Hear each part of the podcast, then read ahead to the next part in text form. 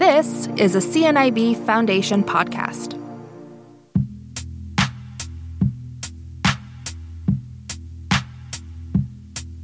Hello, I'm James DeNoss, and this is CNIB Read. I'm here with Katie Miller to discuss her new book, Late Breaking, a collection of her short stories. Hello, Katie. Welcome to the podcast. Hello, James. Thank you. I'm very glad to be here. As we are glad to have you. Before we begin our conversation, I just want to say that I found Late Breaking to be a beautiful book. Darkly beautiful, sometimes disturbing, but beautiful nonetheless. Thank you. The and thank you for reading it. oh, believe me, my pleasure. The stories are rich and complex, filled with lives that intersect and alter other lives, sometimes for the better, sometimes not. And the characters themselves are rich and complex. They are alive, they are a presence, they are real. They are so real, in fact, that they now inhabit my head. They have taken up residence, and they have changed me. I'm not yet exactly sure how, but they have. You, on the other hand, have created these characters and lived intimately with them for quite some time. How have they changed you? That's a wonderful question. Thank you. Well, the first thing that I can tell you is that when I finished the manuscript, just before I sent it to Biblioasis, my publisher, and this would have been in uh, 2017, I sent the manuscript off and I felt profoundly lonely for a while. It was a very, very wistful feeling. Normally, you feel great. You think, okay, I finished this and it's off. And yes, there was some of that, but also I realized that I was going to miss that community of imaginary people that had been greeting me at my desk every morning for three years, uh, since 2014, as a matter of fact, when I they first entered my head. And um, Yes, I have been affected by them. Uh, they're very real to me. I hope this doesn't sound too cuckoo. Uh, and I'm fond of every single one of them, uh, even the creepy guy in the woods. Oops. the Brogues man. the Brogues man, yes. well, you know, um, it doesn't sound cuckoo because. Um, Tolstoy found, found his characters so real he would actually have conversations with them. So, uh, did you go that far? I didn't go that far, or at least let's put it this way: I'm not aware of having gone that far, but maybe I was muttering away on the bus or something, and people were looking at me and shaking their heads. Uh, it wouldn't. It doesn't surprise me that Tolstoy did that. Uh, it doesn't surprise me that other writers might do it, and I can see myself coming to it. Um, you do get fond of these creatures, and something that I learned uh, early on as a writer, and I'm so glad that I learned it, is that they are not puppets. Uh, characters that you create are not puppets. They have a reality. And the smartest thing that you can do, to a degree, of course, because you are the writer, you're in charge of the story, the smartest thing that you can do is let them go. Uh, you think they're supposed to go over here and do this. But suddenly they're going over there and doing that. And rather than hauling them in uh, the way you would a dog on a leash, the best thing to do is just let them go and see what happens. And I've had characters, I've sometimes had minor characters take a story over and make it their own and make it a better story.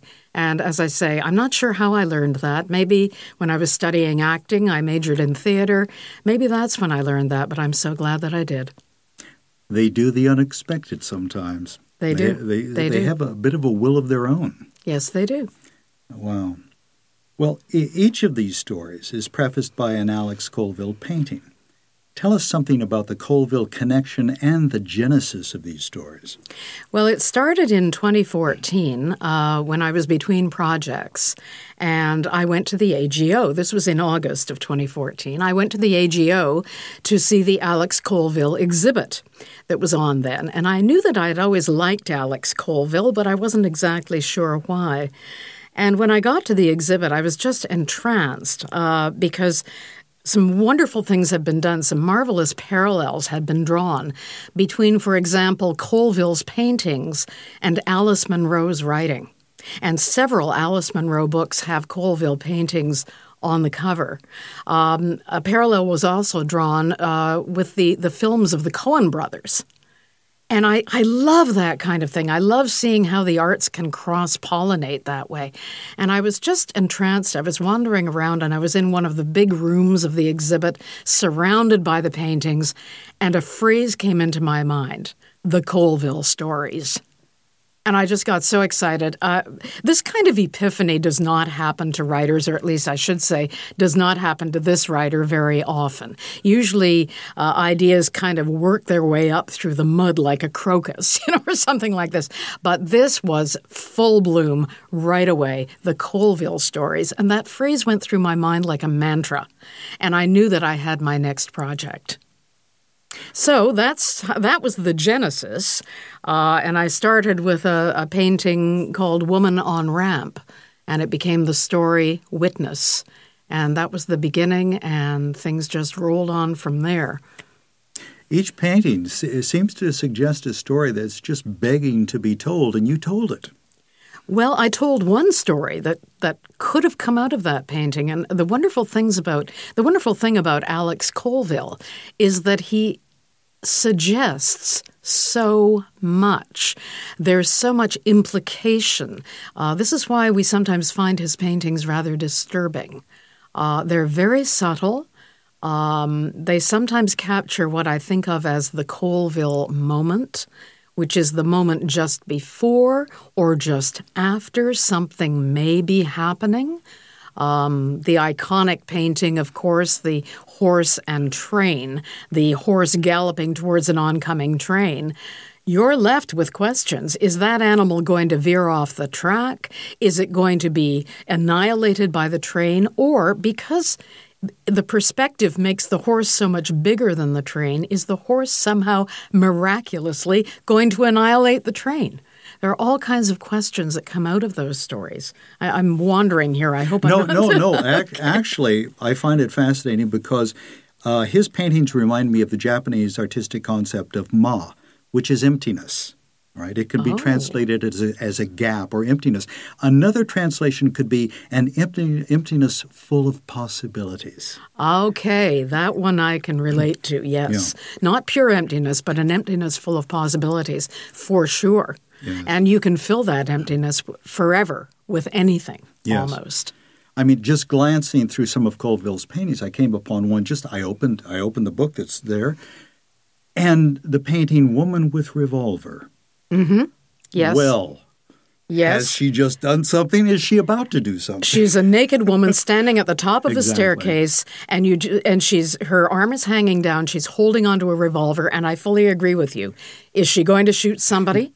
Has she just done it? Is she going to shoot herself? Yeah, exactly. That was another. Has she heard a sound and she thinks it's an intruder, and so she's armed herself? Mm-hmm. What is something is happening, but what? What is the story? Yeah. Exactly. What is the story? Exactly. Which which leads to another question. What the people in late breaking say to each other is important, but perhaps equally important is what they do not say. Words unspoken, secrets unshared. Uh, for example, I'm thinking about Lynn Sparks never telling his wife he knew about her infidelity. Miranda Shanklin whispering her secret only to the dead at the funeral home where she works. Clarissa and Ramsay Pettingill sitting vigil at their murdered daughter's graveside and not exchanging a word.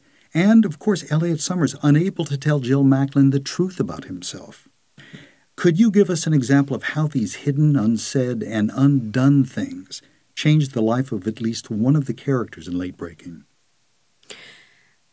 Well, I think that probably the change occurs when the unsaid demands to be said.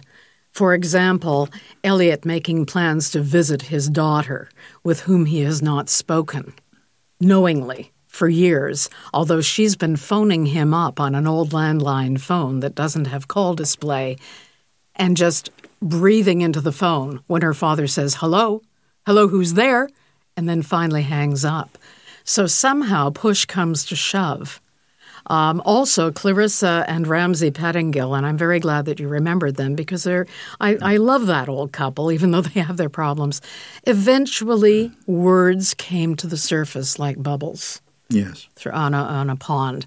Um, I hope that that is that going in the direction you were. No, it's exactly going in the direction. They spoke nothing for at least the first year of that vigil. Mm-hmm. That's right. And at that that was when a line from from T.S. Eliot came to me that in, in this last of meeting places we grope together and avoid speech. Ah, I love that.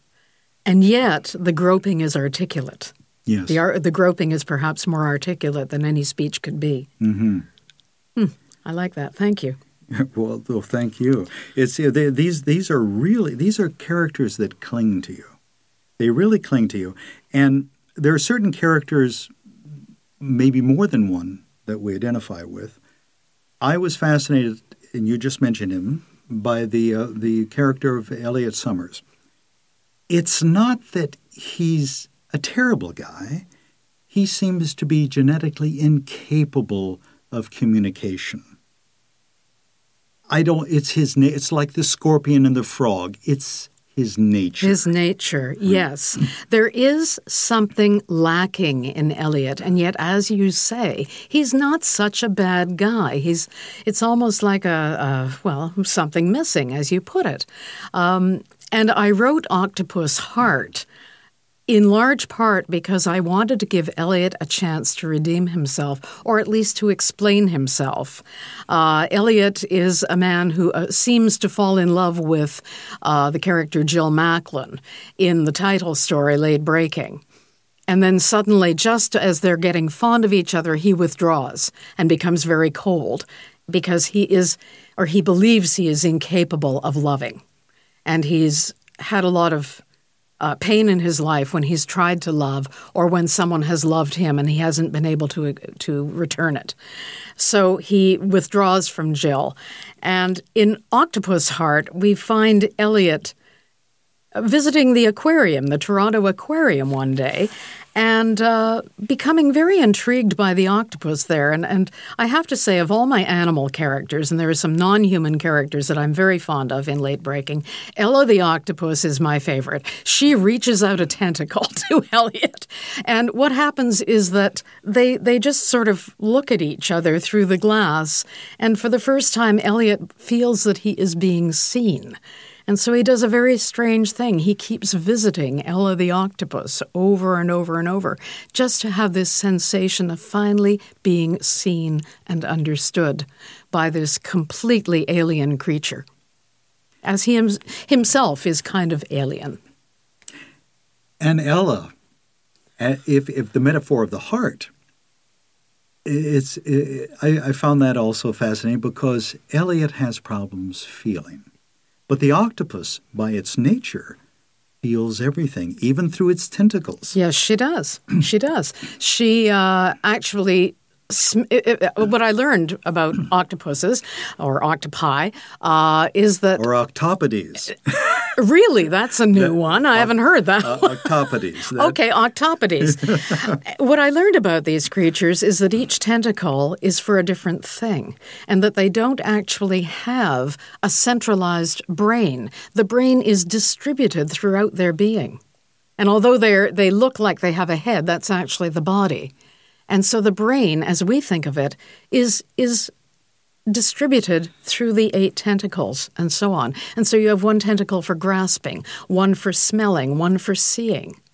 Uh, it's it's an amazing creature. It is, and I wonder what, what life looks like through Yes. those uh, senses. Yes.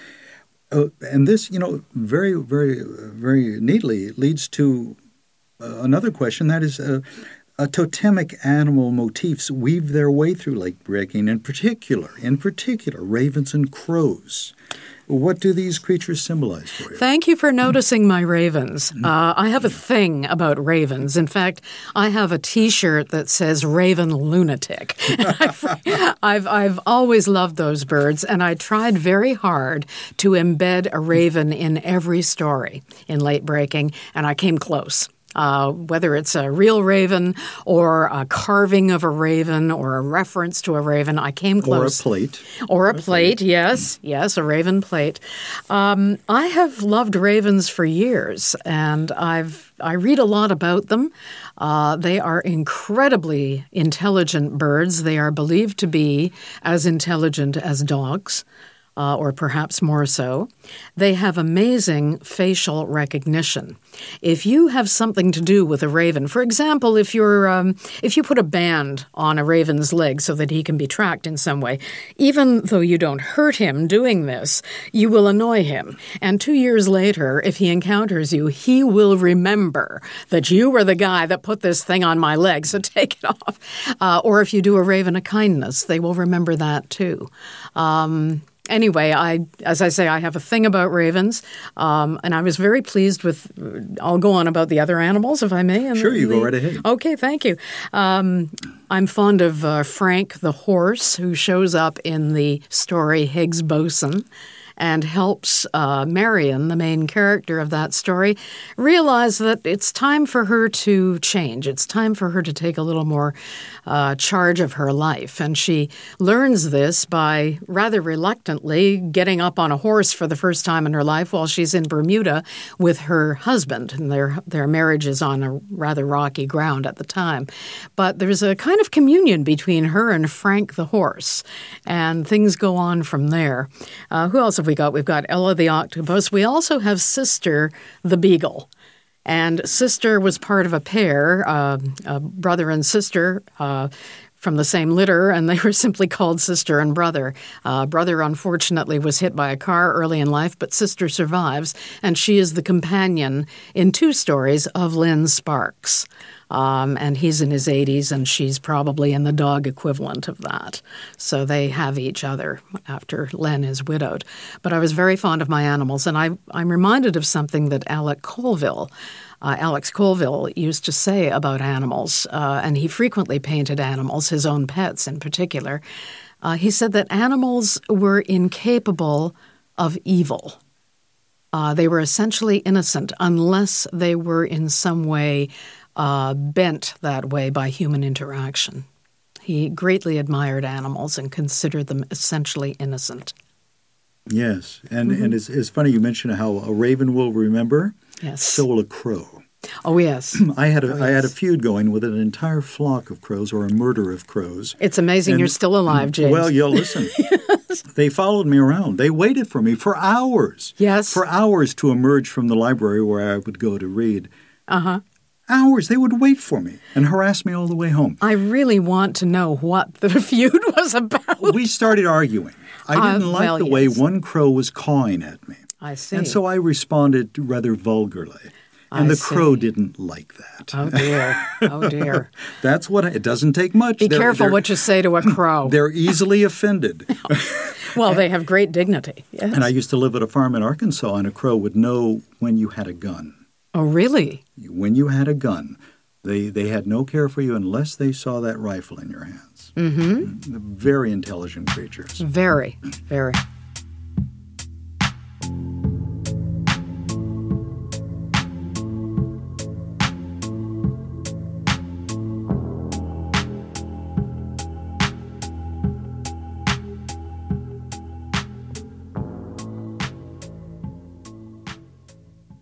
You've been listening to part one of my three part interview with author Katie Miller about her new book, Late Breaking. Be sure to catch parts two and three. Go to cnib.ca to find the scheduled broadcasting dates. For CNIB Read, this is James DeNoss saying goodbye and good reading.